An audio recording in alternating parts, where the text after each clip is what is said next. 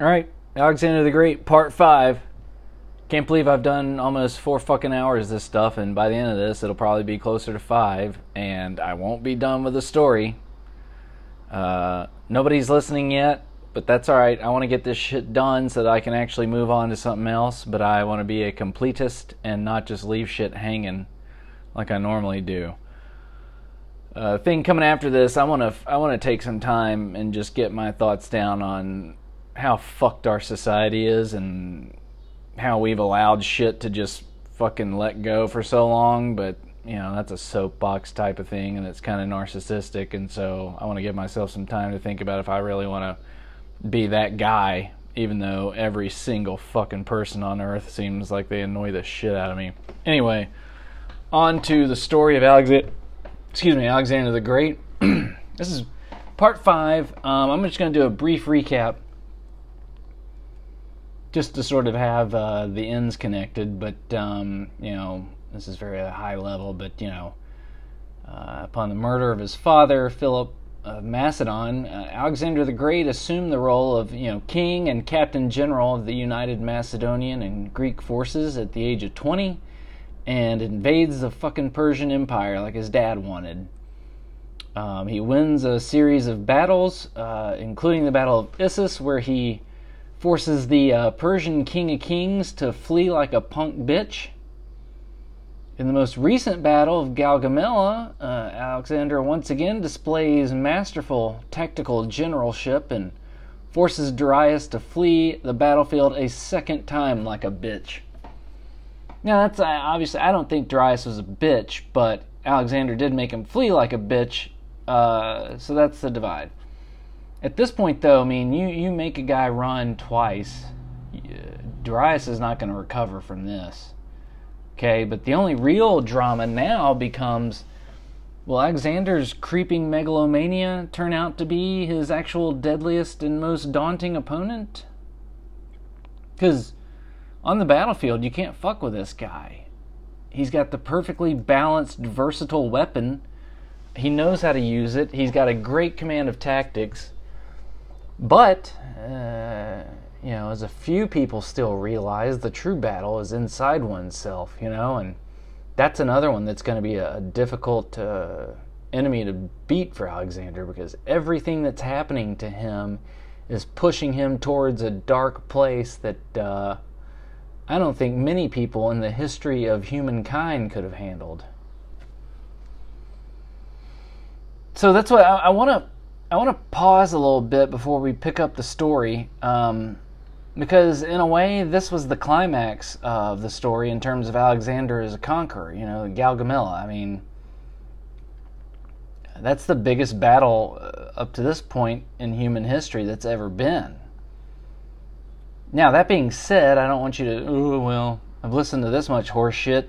Nobody's even listening, by the way, but if, you know, this hypothetical listener that you are, um, you think, well, it's over. No, no, no. Because that being, the, the true character study of Alexander the Great is now beginning, okay? It's a story that I actually would argue is more interesting um, than just the battle narrative, you know, the conquest of, of Asia, okay? Because here you've got a guy who's been groomed his whole life for this role, okay? He's been given every advantage in life. His fucking tutor was basically one of the top three philosophers of all time. Okay? His mother's in his ear talking about how he's the son of fucking God. His earthly father, Philip the, uh, of Macedon, is maybe the greatest military leader slash statesman Uh, of the entire Hellenic slash ancient Greek period, you know, up to that point. Then Alexander takes over the army at a fucking young age, twenty, like I said, and proceeds to fire off a string of just, like, one after the other, each victory more stunning and epic than the one before it. So now, after defeating the massive army of Darius at Gaugamela, Alexander is going to advance into Persia itself and beyond, um, but he's no longer a liberator at this point, right? He's a straight-up conqueror and avenger, you know, because, I mean, uh, up until now he was sort of freeing the people that the Persians had conquered and put into their empire, but now he's into Persia itself, and that's different. It's going to put a ton of pressure on both Alexander and the ties that sort of bond him to his people, both the new people and his old people. This is where the shit actually gets interesting, you know? Only, I mean, children like the fucking battles, but uh, real people that want to fucking learn something, you know, that they can actually use in their lives are going to... I would, I enjoyed this part more in terms of the psychology of this guy. It tells you a little bit about what we can expect out of our leaders, right?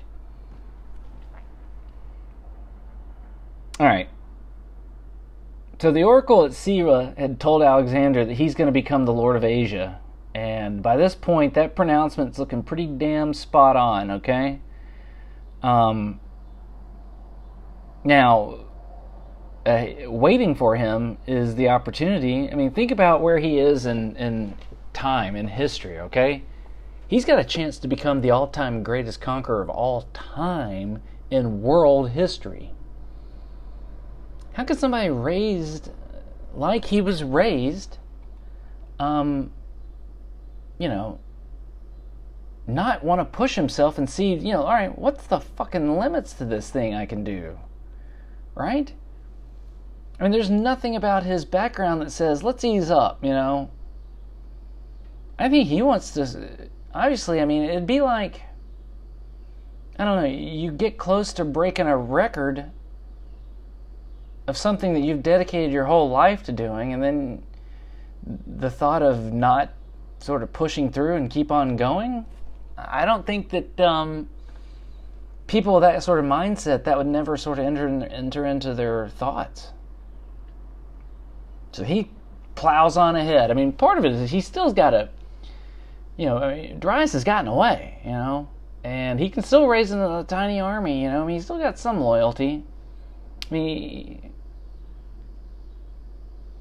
he's disgraced, obviously, but, um, I mean, that's not the only, you know, honor and glory isn't the only thing that motivates people. But uh, Alexander, you know, plows ahead into Persia. I mean, it's hostile territory, and he's got to figure out like what to do with these people. These Persia, I mean, Persia isn't just Darius and then a bunch of foot soldiers. There's a whole chain of command and, and leadership structure that he's got to deal with. There's powerful people, nobility.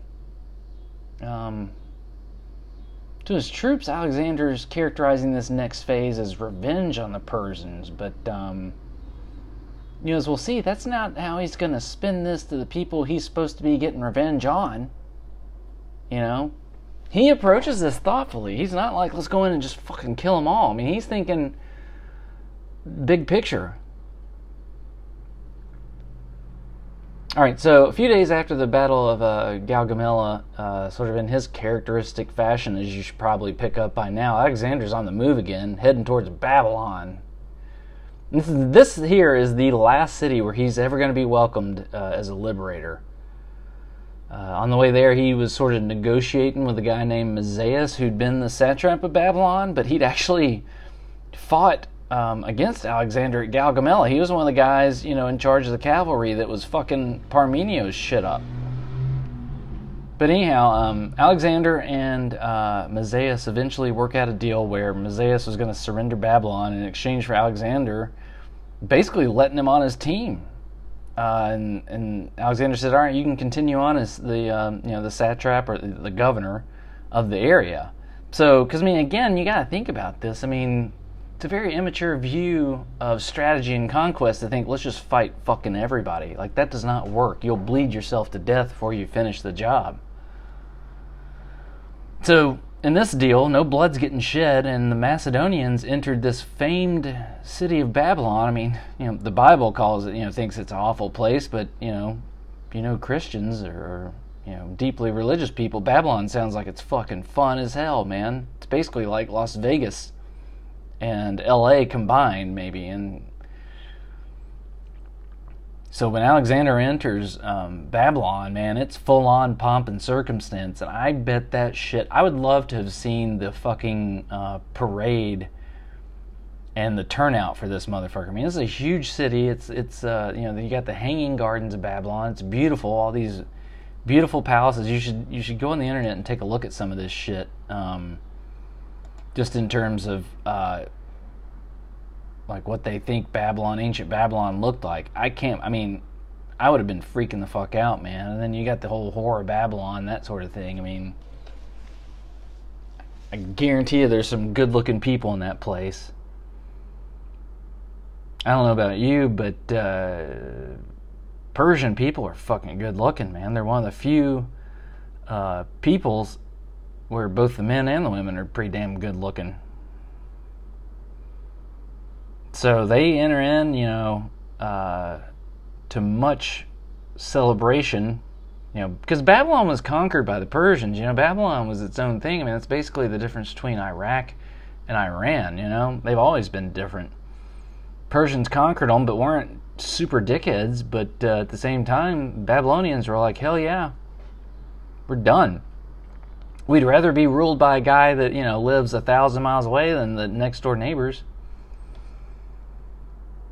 So Alexander and his army settles into Babylon to sort of, you know, I mean, they got to rest and relax. Gaugamela was a hellacious battle, man. So they uh, settle in there to rest and, and finally sort of enjoy the fruits of their conquest a little bit. I mean, if you can't stop and fucking smell the roses in Babylon, well, what are you doing? What's the point? But here now, um, Alexander makes it public that Mazaeus is going to continue as the governor, which I'm sure that pissed off Parmenio and all the old-school Macedonians. I mean, you're letting that... I don't know what they uh, racial slurs they had for each other, but I'm sure they had tons of them, you know? But you're letting that Persian fuck join our team, man? What the fuck, dude? That guy tried to spear me just three weeks ago. You know? That barbarian motherfucker... Alexander had to have been frustrated because it's like, are you motherfuckers unaware of something called grand strategy? Jesus Christ, you bunch of... I, I, I'd be sick as shit of Parmenio and these conservative motherfuckers. Um, these old, old hardliner, you know, uh, Parmenio gang, the old guys, Philip's uh, boys...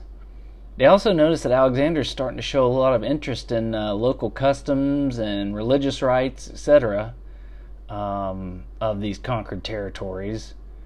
Something I'm sure also shocked the shit out of these old school conservative hardliners in his army. But here, I mean, Alexander is doing it by the book. He's winning the hearts and minds of the people he'd be ruling over. But Macedonians are just a bunch of racists who like to bash and then fuck things, or vice versa. Or just, you know, bash and fuck at the same time. Alexander's going about the right way in terms of realizing, like, you can't just iron fist people and expect everything to go okay. But Parmenio and them are, are from a different time of where, nah, dude, you spear them in the fucking face, and if then they'll shut up. You know, it's like the people that all they can think to do is, with a crying child, is just beat the shit out of it. So anyhow, yeah, after having a good time banging all the whores and eunuchs or whatever else they banged, I mean, it... Back in the ancient world, it literally could have been anything. Alexander and the men, uh, after doing all that, sucking and fucking their way through Babylon, they set out for the next city, Susa, which is basically like the second capital of the Persian Empire behind Persepolis. Um, and, and it's actually in Susa is where he gets his hands on, like, the real treasury of the whole Persian Empire. Like, that's where Susa was. And there's more gold and wealth here than... Literally, it blew Alexander's mind. He didn't even think that this was possible to have this much fucking money. Um, like, they just kept finding warehouses with gold and shit. Like, he'd go into another warehouse and be like, more gold? God damn, what is going on here? Alexander wasn't even into the money, okay? I mean, he... You know, when they set out on this whole thing, he gave away all his inheritance to, to get the people to come with him. He didn't give a shit about money. This guy was into fucking... What got Alexander off, uh, aside from fucking uh, the eunuch he stole from Darius, Bagoas, but what really got Alexander off was power, man. And here at Susa, he finally got to sit down on the fucking Persian royal throne as the king of the empire. I mean, this is where Darius' throne was, and Alexander sat down on it. Of course, um, Alexander, Darius is probably like six feet, and Alexander is probably like five foot three. Um, so his legs dangled down off the uh, off the uh, throne as if he was some kind of like third grader sitting in his daddy's office chair, which was kind of absurd, but they brought in a table to put his feet on. But even, I mean, this is this just tells you you can't please any fucking body back then or today, because as soon as they, you know, brought in the table to put there so Alexander's feet weren't dangling like a, a, a ridiculous little boy, excuse me, some Persian off to the side starts wailing and pitching a fit because it was like, well, that was a special table we ate off of. And Alexander was like, I don't want to offend the guy, so he's going to put it up. But then one of the guys is like, no, that's a fitting, it's a fitting metaphor, dude. He used to eat off this table. You're putting your feet on it, man. Fuck them. So it's, that's a pretty good uh, example, analogy, whatever you want to call it, of this dilemma that Alexander's, uh, you know, entering into. I mean, it, he's not going to be able to please any of these motherfuckers, you know? So while this was going down, Sparta had still been back in Greece starting shit. Um, this whole time they've been, you know, really talking shit, but now they finally um, had really started, you know, raising up army and starting a problem enough to where um, Antipater, who, you know, if you remember, is Alexander's regent back in Macedonia, Antipater finally was like, you know what, fuck this, and so he took the uh, what's left, what was left to him of the Macedonian army down into Sparta and stomped a mud hole in them at, at, uh, at the Spartans at a battle at the Battle of Megalopolis. And the Spartan king who'd been starting all this shit was named King Aegis. Uh, they killed his ass, so problem solved. Sparta's done. You'll never hear anything about these motherfuckers ever again after battle. I mean, they were pretty much already done anyway, but um, this is really the end of them. So by this point, it's winter, uh, and they're, you know, I mean, they're in Iran, which is pretty mountainous, so it's cold as fuck. Of course, Alexander thinks doesn't think twice about picking up the chase of Darius. I mean, this Alexander was a hard dude. That's a part of how he le he led, is that he was out in front. And I said it before, but I mean, he's either going to shame you or inspire you. But either way, you're following him because you, you're not going to let your fucking king be harder than you. That's just not how they rolled back then. So he sets out for Persepolis, which is the Persian uh, capital. Uh, heads out in January through the Zagros Mountains. This is fucking cold, hard, desolate country. In January, the coldest possible time. But he's a hard man, you know, and that's an interesting sort of example in terms of, like, Alexander never rested. I mean, in life, you're never going to be able to rest. Hard-working people retire, they're miserable. They got to keep going. And this Alexander realized, like, you got to stay hard. If you if you let yourself go soft for even just a little bit, it's over. He was like a shark in that perspective, you know. You, if you stop, you're dead. So anyhow, the satrap in Persepolis had heard that Alexander was in Susa by this point, and so he got together a small army and decided that, okay, if he's coming through these mountains, I know the way through.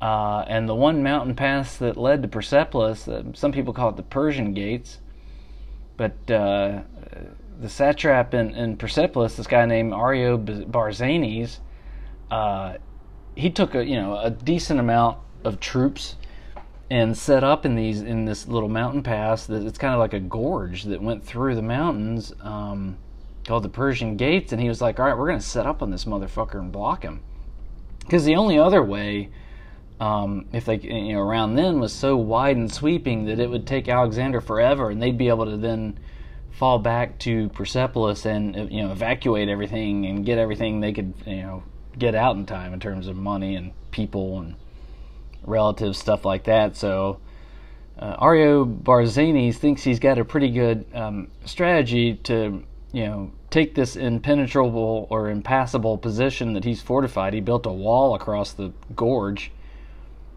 and you know that way he's, he can he, Alexander's either going to destroy his army by throwing it up against this fucking roadblock, or else uh, he'd have to take the long way around and give this guy plenty of time to operate. On the way, though, uh, Alexander passed through the mountain lands of a people called the Uxians. And these guys held another one of these tough defensive positions through the mountains. And this is, these guys were so hard to get past. These guys are smack dab in the middle of Persian territory, and the Persians had just figured, hell, it's easier to pay their fucking toll than to try to go up in there and get these motherfuckers. That tells you how, like, secure a stronghold they had. But knowing Alexander, uh, he don't play that shit. He ain't paying tribute to nobody's ass. He doesn't care if you're at the fucking top of a mountain. So like he did, he went the hard way, outflanked the Uxians, and sort of fell upon their villages in the rear, where he just started butchering and burning and raping and, you know, skull fucking or whatever. Uh, everyone in sight. Uh, till the point to where the Uxians backed down and were like, hey, sorry, dude, man. They surrendered and let him pass. So as Alexander approaches the Persian gates, um, he sent the bulk of his army with Parmenio on that slower route that I was telling you about, the one that, you know, is... that they thought that they were going to, you know, have, uh, that if Alexander took that path, they'd have plenty of time to fall back. But he only detached a little bit, uh, and then while he took himself uh, with a sort of a group of his light troops that he liked, you know, the javelin throwers, the uh, hypaspists, um, the you know uh, guys that were slingers, archers, Cretan archers, stuff like that. And he was like, all right, let's go hit this fucking position, man. And so uh, Alexander launched a fucking direct assault on the position and obviously got repulsed. They were rolling boulders down on him and shit, and they had their own arrows and javelins and whatever else you can think of. Uh, that actually took a toll on Alexander's men, but, I mean, do you think he, that relentless motherfucker gave up at that? Nope. He split his force again. It's crazy, like you're you're never supposed to split, but this guy was really good at, at breaking off detachments that were suitable for the task he had it uh, in mind. So he took half his forces over this crazy uh, mountain peak that was dangerous as fuck. Um, again, doing a, a flank attack, and ended up in Ariobarzanes' rear. And this took like two or three days where these motherfuckers didn't have food or any shelter and stuff. And he's up in the mountains, but these are hard dudes. These are like he takes his green berets up through there, gets in his rear and blows the trumpet uh, so that Craterus, who, you know, is a big player uh, after Alexander dies, Craterus has the, the half that Alexander left behind. They assault up the front, and Alexander hits them in the back, and they slaughtered all of them. So it was at this point that... Um, the person left in charge after, you know, uh, Ariobarzanes had left uh, Persepolis, this guy that he'd left in charge sent a message to Alexander saying, hey, man, uh, if you want to get here before the rest of my boys uh, loot all the gold, you got to get here soon. So Alexander, once again, d- detached his men and just took his light cavalry, and they rode hard to get there in time, uh, and they made it. So they captured the city intact, and Alexander entered Persepolis on January thirty-first, three thirty B C, I think. Don't quote me on that. But it's here that um, Alexander probably realized that, like, uh, fuck, these Persian religious leaders, which they were um, worshipped Ahura Mazda, which is their god. These Persian religious leaders were just never going to acknowledge him as a legitimate ruler, no matter how many satraps and political leaders and royal family members came to Alexander's side. It was these fucking religious people who held the loyalty of the, you know, the common people, and so this was always going to be a problem uh, in terms of them accepting Alexander as the new king of kings. So he just said, fuck it, man, and let his soldiers run amok in Persepolis. Uh, and they got, they had a good old time. I mean, it wasn't quite a siege of Tyre type mayhem, but they got their fuck on, I bet. Um, you know, and, and beat the hell out of a lot of people and slaughtered some people and stuff like that. And Alexander, man, propaganda motherfucker, he obviously says this is payback for when Darius the First uh, burned down Athens a couple hundred years ago. Payback's a bitch, which... You know, I don't, I, I'm not buying any of that shit. Uh, I think he just realized, like, these guys are never going to fucking acknowledge me, so fuck them. You know, I mean, he's a smart strategist, but he's also human. You know, I'm sure he lost his temper, like he, he's prone to do. So, what happened next is not very clear, as as with every fucking story in this saga, it seems like there's multiple accounts of what happened, but um, the one I'm sure Alexander was pushing was that um, you know, he and his friends were having a party in in the capital, in the royal palace, you know, getting drunk as hell, and they had, you know, women with them and all kinds of hangers-on stuff, having a good old time, and apparently um. some high-class Athenian hooker who'd been, you know, shacking up with one of Parmenio's sons, I think, um, was just casually like, oh, yeah, let's set this place on fire. And Alexander's like, you know what, we ought to fucking do that. You know how people get drunk and say stupid stuff and then do stupid stuff. You know, I, I don't know that that's true, but anyhow, they did. They fucking burned uh, the palace down. You know, and blamed it on, dude, we just got wasted. Sorry, man, you know, shit happens. We got wasted. We burned down the frat house, for instance. But I will say it's awfully convenient that um, the palace didn't get burned down until fucking the royal treasure had been looted and removed from the palace and everything of value taken out. And so some people, and I, I think I and probably in this group, say that Alexander fucking did premeditated arson on this shit to send a message to the Persians, but also to kind of um, kiss the ass of the Greeks back home. But then when people sort of called him out on his Machiavellianism, he's like, no, no, no, that hooker. We were just having a good time. Blame her, though. It was her fault. Anyway, after this, um... you know, after his men had fucking looted the city and run rampant, he burned down the palace. Alexander left Persepolis, and, you know, because now he's like, all right, well, we got to go get Darius.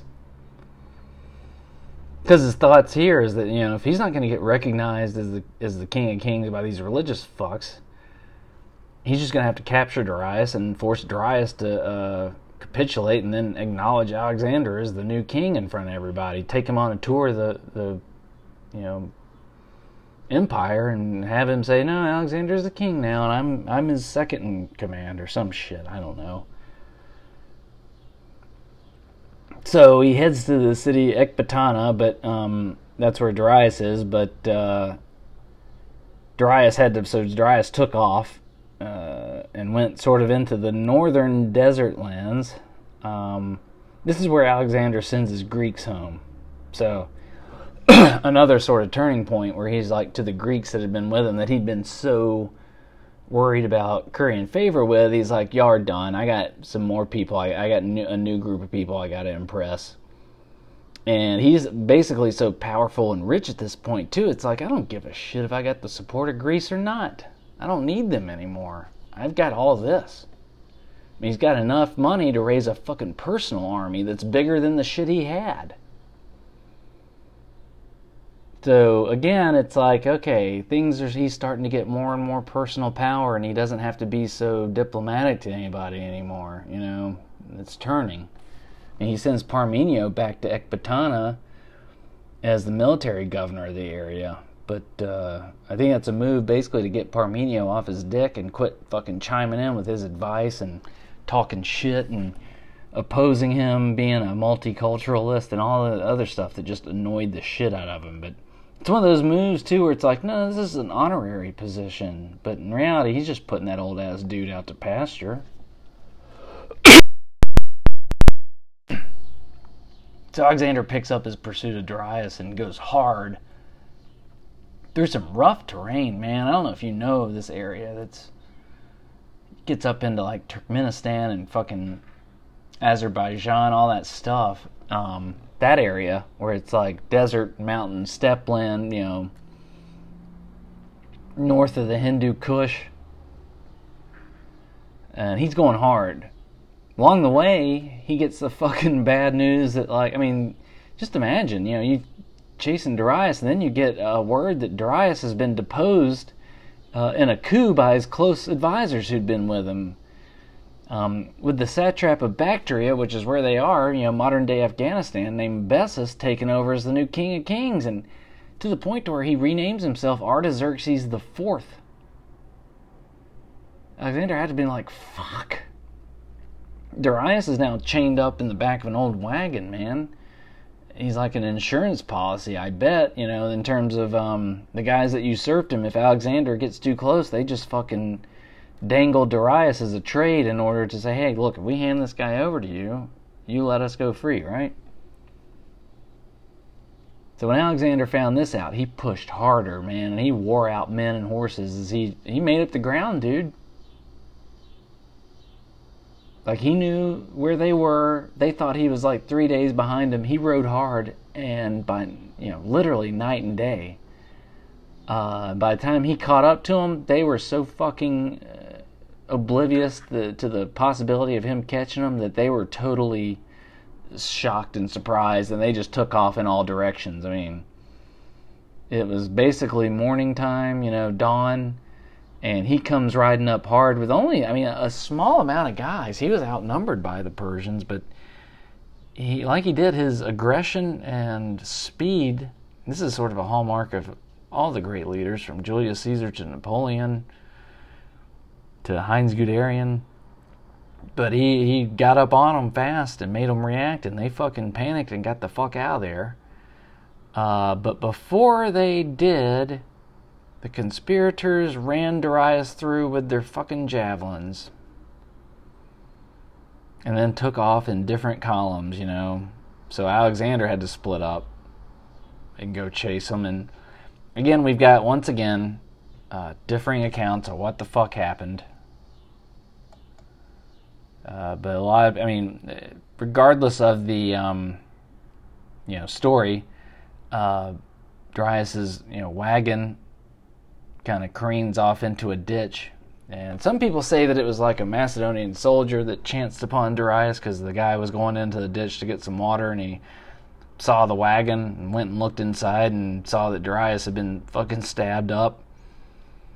Went and got Alexander. Or some people say Alexander, uh, himself is the one that found Darius. And either way, I mean, I'd like to believe that Alexander came in and, and was able to find Darius before Darius died, and they got him some water, and, you know, they, Alexander and Darius clasped hands like at the end of Heat when De Niro and Pacino, uh, you know, do that, the very last scene before De Niro dies. And I just, it'd be nice, it'd be poetic if they were able to at least have a few words. I mean, they'd shared so much in terms of the battles and shit, you know, went through a lot. Alexander claimed that, and I, you know, take this with a grain of salt, that uh, with his final dying breath, Darius was like, "Avenge me!" Like in fucking Red Dawn. "Avenge me!" Basically saying, go kill that Bessus motherfucker, which I'd be... If Darius was alive, I bet he probably was like, hey, dude, I don't care what you do at this point, but kill that motherfucker up the ass. But whatever happened, I, Alexander didn't have any malice in his heart for Darius. That much is... is pretty, they buried him, you know. Alexander wept, I think, some people say. I believe it. I mean, you know, shit, man. He'd been trying to fucking get this guy for the longest time. And, you know, Darius was... was solid. I mean, he ran like a bitch, but I mean, you had to acknowledge the guy's skill. I mean, he was not he was not a fucking great man by any means. He was just the guy that happened to be in charge when the fucking shit went down. Anyway, all the malice that Alexander used to have in his heart for Darius was gone, but it was now aimed at fucking Bessus the usurper, who'd fucked Alexander's plan up to have his reign legitimized by Darius. So now that Darius was dead, Alexander's going to have to find a new way to get recognized as the king of kings, which is going to be hard as fuck in the eyes, you know, in the eyes of the Persians. He, he's got to get acknowledged, and how the fuck are you going to do that? So now that, like, um, Darius is dead, I want to take a second now just to talk about the Persians in general. Is, you know, this kind of represents the end of their empire, the one that was founded by Cyrus the Great, but, um... if you study them at all, man, I fucking love the Persian people. that kingdom, their leaders. Uh, I mean, they were a very noble, hard people. I mean, the, those mountains of Iran are not fucking easy territory, man. Those are hard-ass dudes.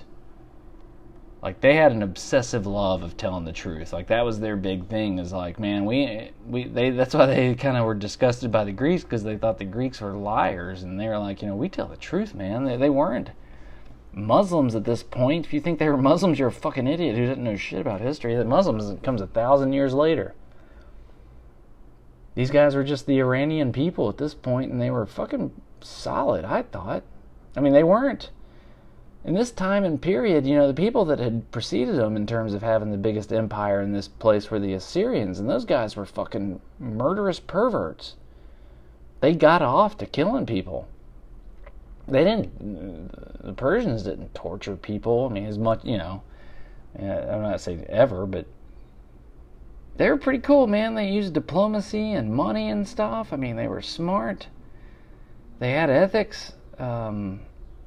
Obviously, they were doing something right to have had the fucking biggest empire in world history up to that point. But anyway, I, I just wanted to pause, because I really do admire those guys, you know? I, they, they get cast as the fucking bad guy in the story, but I don't think that's the case. But anyhow, back to the story. Um... Bessus had too much of a lead on Alexander, so Alexander had to regroup uh, and gather his whole army together, and uh, they were under the impression that, like, okay, it's all over now, Darius is dead, and so, not for the last time, Alexander's got to give a speech uh, to the men in order to motivate them, you know? It's like, if we can, hey, look, I know you think it's over because Darius is dead, but look, here's the thing. We got to catch this Bessus motherfucker, and then it'll be over, all right? Because if we don't catch this motherfucker, he's just going to go off into his fucking homelands and gather up an army and start some shit in our rear, so you might as well deal with him now rather than deal with him later, because you're going to have to deal with him at some point. We might as well do it now while we're fucking here rather than wait till he comes back and gets us when we're at home. So they get on board, uh, and everybody heads off into Afghanistan and Pakistan, to, uh, whatever else, uh, Turkmenistan up there to hunt down Bessus. And along the way, you know, a bunch of other high-ranking Persian officials end up surrendering to Alexander, including um, this guy named Satibarzanes, one of the guys that murdered Darius. Alexander would fuck up by naming uh, Satib- Satibarzanes the satrap of the area and then moving on, because right after Alexander heads out, Satibarzanes kills the Macedonian garrison that he left with him, and, and he basically forms a band of Bactrian cavalry raiders. So Alexander had to turn around, go back and deal with this rat-fink motherfucker. Um, and eventually, like, chased him down to where uh, this guy, Satibarzanes' men were hid, uh, hid in a forest on a hill. And Alexander's just like, burn the f- burn it, burn it. So that's how he dealt with them. He burnt their ass up. So here's another, I want to take another pause, because, you know, I mean, like I said at the beginning of this thing, it's kind of a, more of it, we're moving into the character study of Alexander and less about, you know, these grand battles, because most of the shit he's fighting now is basically what we're doing in Afghanistan in modern times. Fucking small band fighting, you know, going around doing counterinsurgency stuff, except he's having to do it by hand. And he's damn good at it. But anyhow, because um, what I wanted to talk about is the fact that, uh, you know, we, we hinted about it earlier, but Alexander had begun to sort of adopt the dress and customs of the Persians, and that really chapped the asses of the conservative elements of the Macedonian army, like I said. But, you know, this is a fucking crazy, radical new idea to unite two cultures under one sort of banner, you know, through our diversity we will be stronger. Like, he's trying to do that now, three thirty B C. He's saying, look, you know, I know we hate each other, we call each other barbarians, we have nothing in common. He says, but I see through that, and I see how if we, if we unite, we can be real strong. I mean, this is a radical undertaking in fucking modern times. Can you imagine? In ancient times, I don't even think there's a, a word that uh, expresses how unprecedented this would have been. This is fucking extreme shit, being like, yeah, you people that uh, don't even think the other people are humans, you know, we're actually going to fucking start learning about each other and let's meld. You know, being being broadly open-minded in the ancient world, not a good way to be in terms of getting people on board with you, because nobody is going to be on board with that, actually. You try to bring two cultures together, and they both end up hating you. So, you know, he's fighting a losing battle in terms of winning hearts and minds, but the motherfucker, you gotta admire him for all of his other faults for at least trying this shit, right? Alright, anyway, pick up the story. Alexander's, by this point, he's up into, like, the modern-day area of Uzbekistan and Turkmenistan, uh, you know. And he's fighting guerrilla wars because there's no huge cities, there's no huge garrisons, but you got to go deal with these fucking villages and these warlords that have all the, the military. This area has been more or less uh, unconquerable by every fucking army that's ever tried it. Alexander came damn close to pacifying this whole area. And like I said, he did it by hand. It was just him and a bunch of dudes going from mountain village to mountain village and fucking people up until they said, all right, man, all right.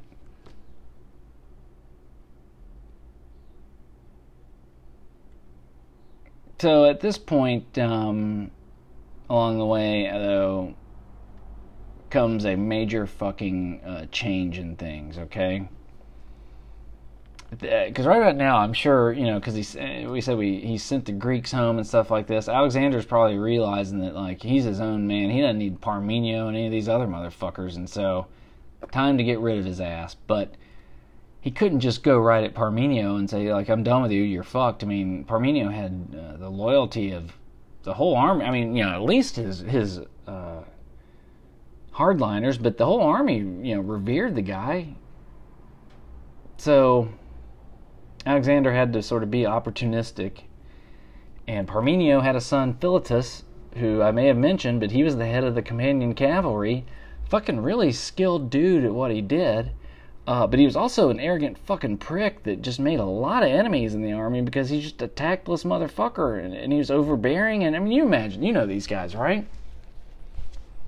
It's like the Jordan rules, you know, he's good at what he does, but he's a fucking insufferable dick. And a lot of people just had a lot of malice in their hearts towards him because you're just a fucking asshole. Like, you could admire him, but you're also like, man, fuck you.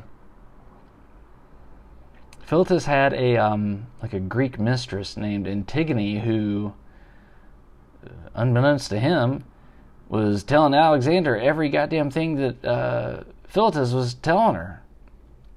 They'd be getting it on, and Philotas would be talking all this shit. She'd go tell Alexander, but unfortunately for Alexander, like, most of what she was telling him wasn't enough to warrant, you know, execution. It was just more along the lines of, like, I'm so fucking good, I wish I could switch bodies with you, Antigone, so I, I could feel what it's like to get fucked by a guy like me.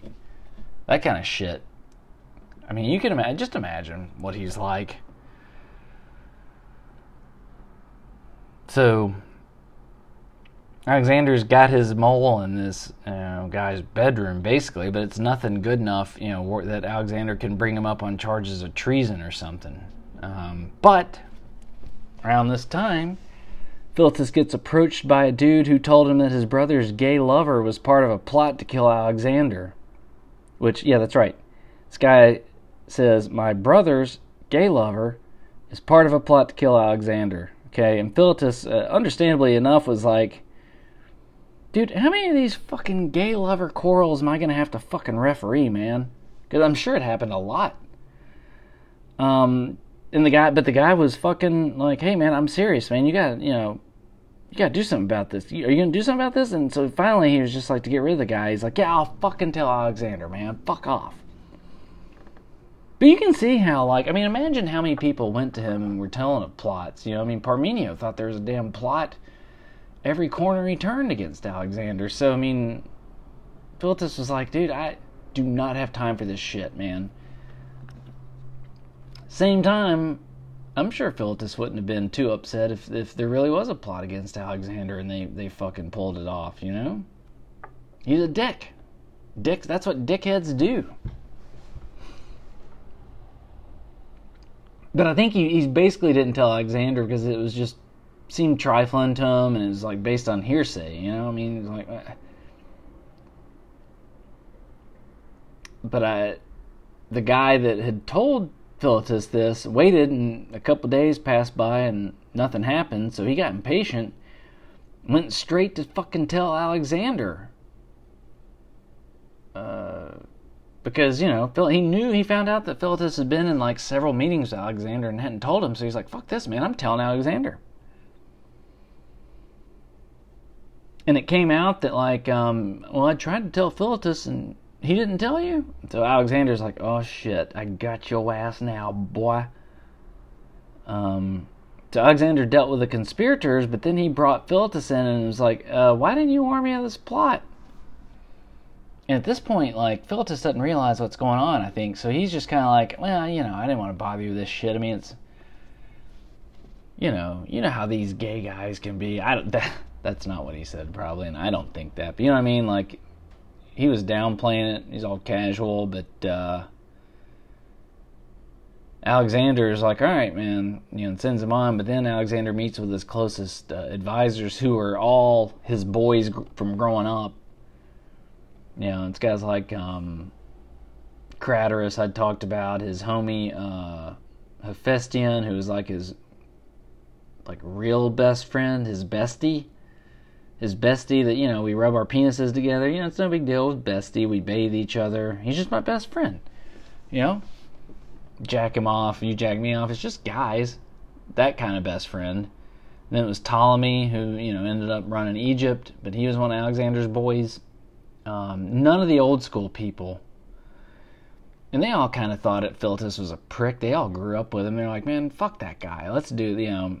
And Alexander obviously is is got mental control over these guys because these guys think he's a god. And so they all decide that Philotas is pretty much guilty, and so acting in accordance with tradition, they put Philotas on trial, um, with Alexander serving as like the um, the lawyer, the prosecutor, and the whole army is like the jury. So they, you know, are going to bring him out there to try him. Uh, but beforehand, they worked Philotas over hard enough to make anything in Guantanamo Bay seems like fucking tickle fight, you know? I'm sure they did that shit like where, like the Chinese prisons where they just beat the shit out of the soles of your feet and stuff. Um, where they take those rubber bats and beat the fuck out of your quads, like for days so that you're just dead. Um...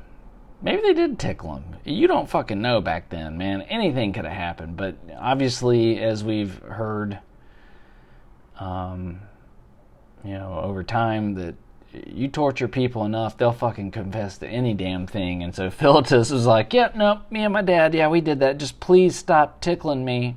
And by tickling me, I mean get that hot poker out of my ass. And so he also, you know, like I said, he uh, implicates his dad and himself, and then Alexander's got a bunch of other people he hates, so he's like, yeah, name this guy, this guy, and this guy, and you'll be done. So he does it, and uh, they parade him out in front, and Philotas confesses, and he signs a confession, all this stuff, and they do, they kill his fucking ass, and he, Alexander dispatches men to go deal with Parmenio as well, and uh... Parmenio's loyal troops didn't like it, but they were presented with the quote-unquote proof, and so there's nothing they could really do, and so Parmenio got dealt with too, so boom. Kind of in one stroke, Alexander gets rid of his fucking internal enemies, finally. These people had been fucking, you know, fighting him or opposing him every way, second-guessing his ass the whole way.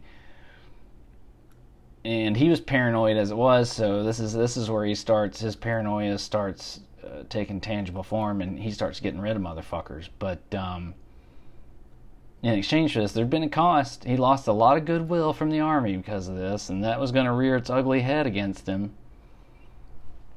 And then now you see the fucking paranoia, because when you get rid of some enemies, you create other enemies, and you don't know who that is, so he starts fucking censoring like the soldiers' letters home, and starts basically internally spying on people, and it's on now, you know?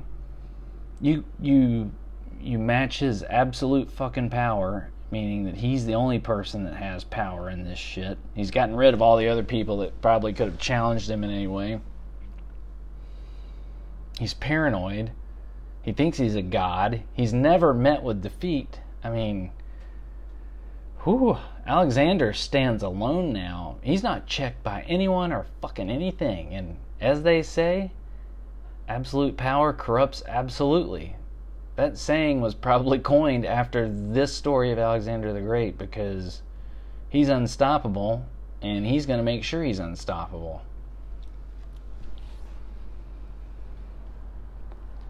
So with that, I think we're we're done for a little bit here. Uh, the next piece is going to be Alexander finishing off his fucking um, anti-guerrilla campaign and sort of, you know, that area, Afghanistan, Pakistan, up there. Then he's going to go down through the Hindu Kush into India. He's going to fight some crazy fucking battles there against the Indians, who are no joke. And he's going to have a fucking uh, uprising amongst his men where they flat out mutiny on his ass. And he's going to make it further than anyone else has ever made it in the history of the world up to that point. But the motherfucker's also going to die a tragic death at a young age. And his vast empire won't stand for long, but uh, that's for next time. And we're also going to just further study his decline into megalomania, as Parmenio and his boy Philotas are not going to be the last people that Alexander uh, does away with. It's fucking going to get real tragic, man. But next time, we're getting closer and closer to the end of this shit. Stick with me. Uh, I hope it's worth it. If not, I'm fucking trying. See you soon.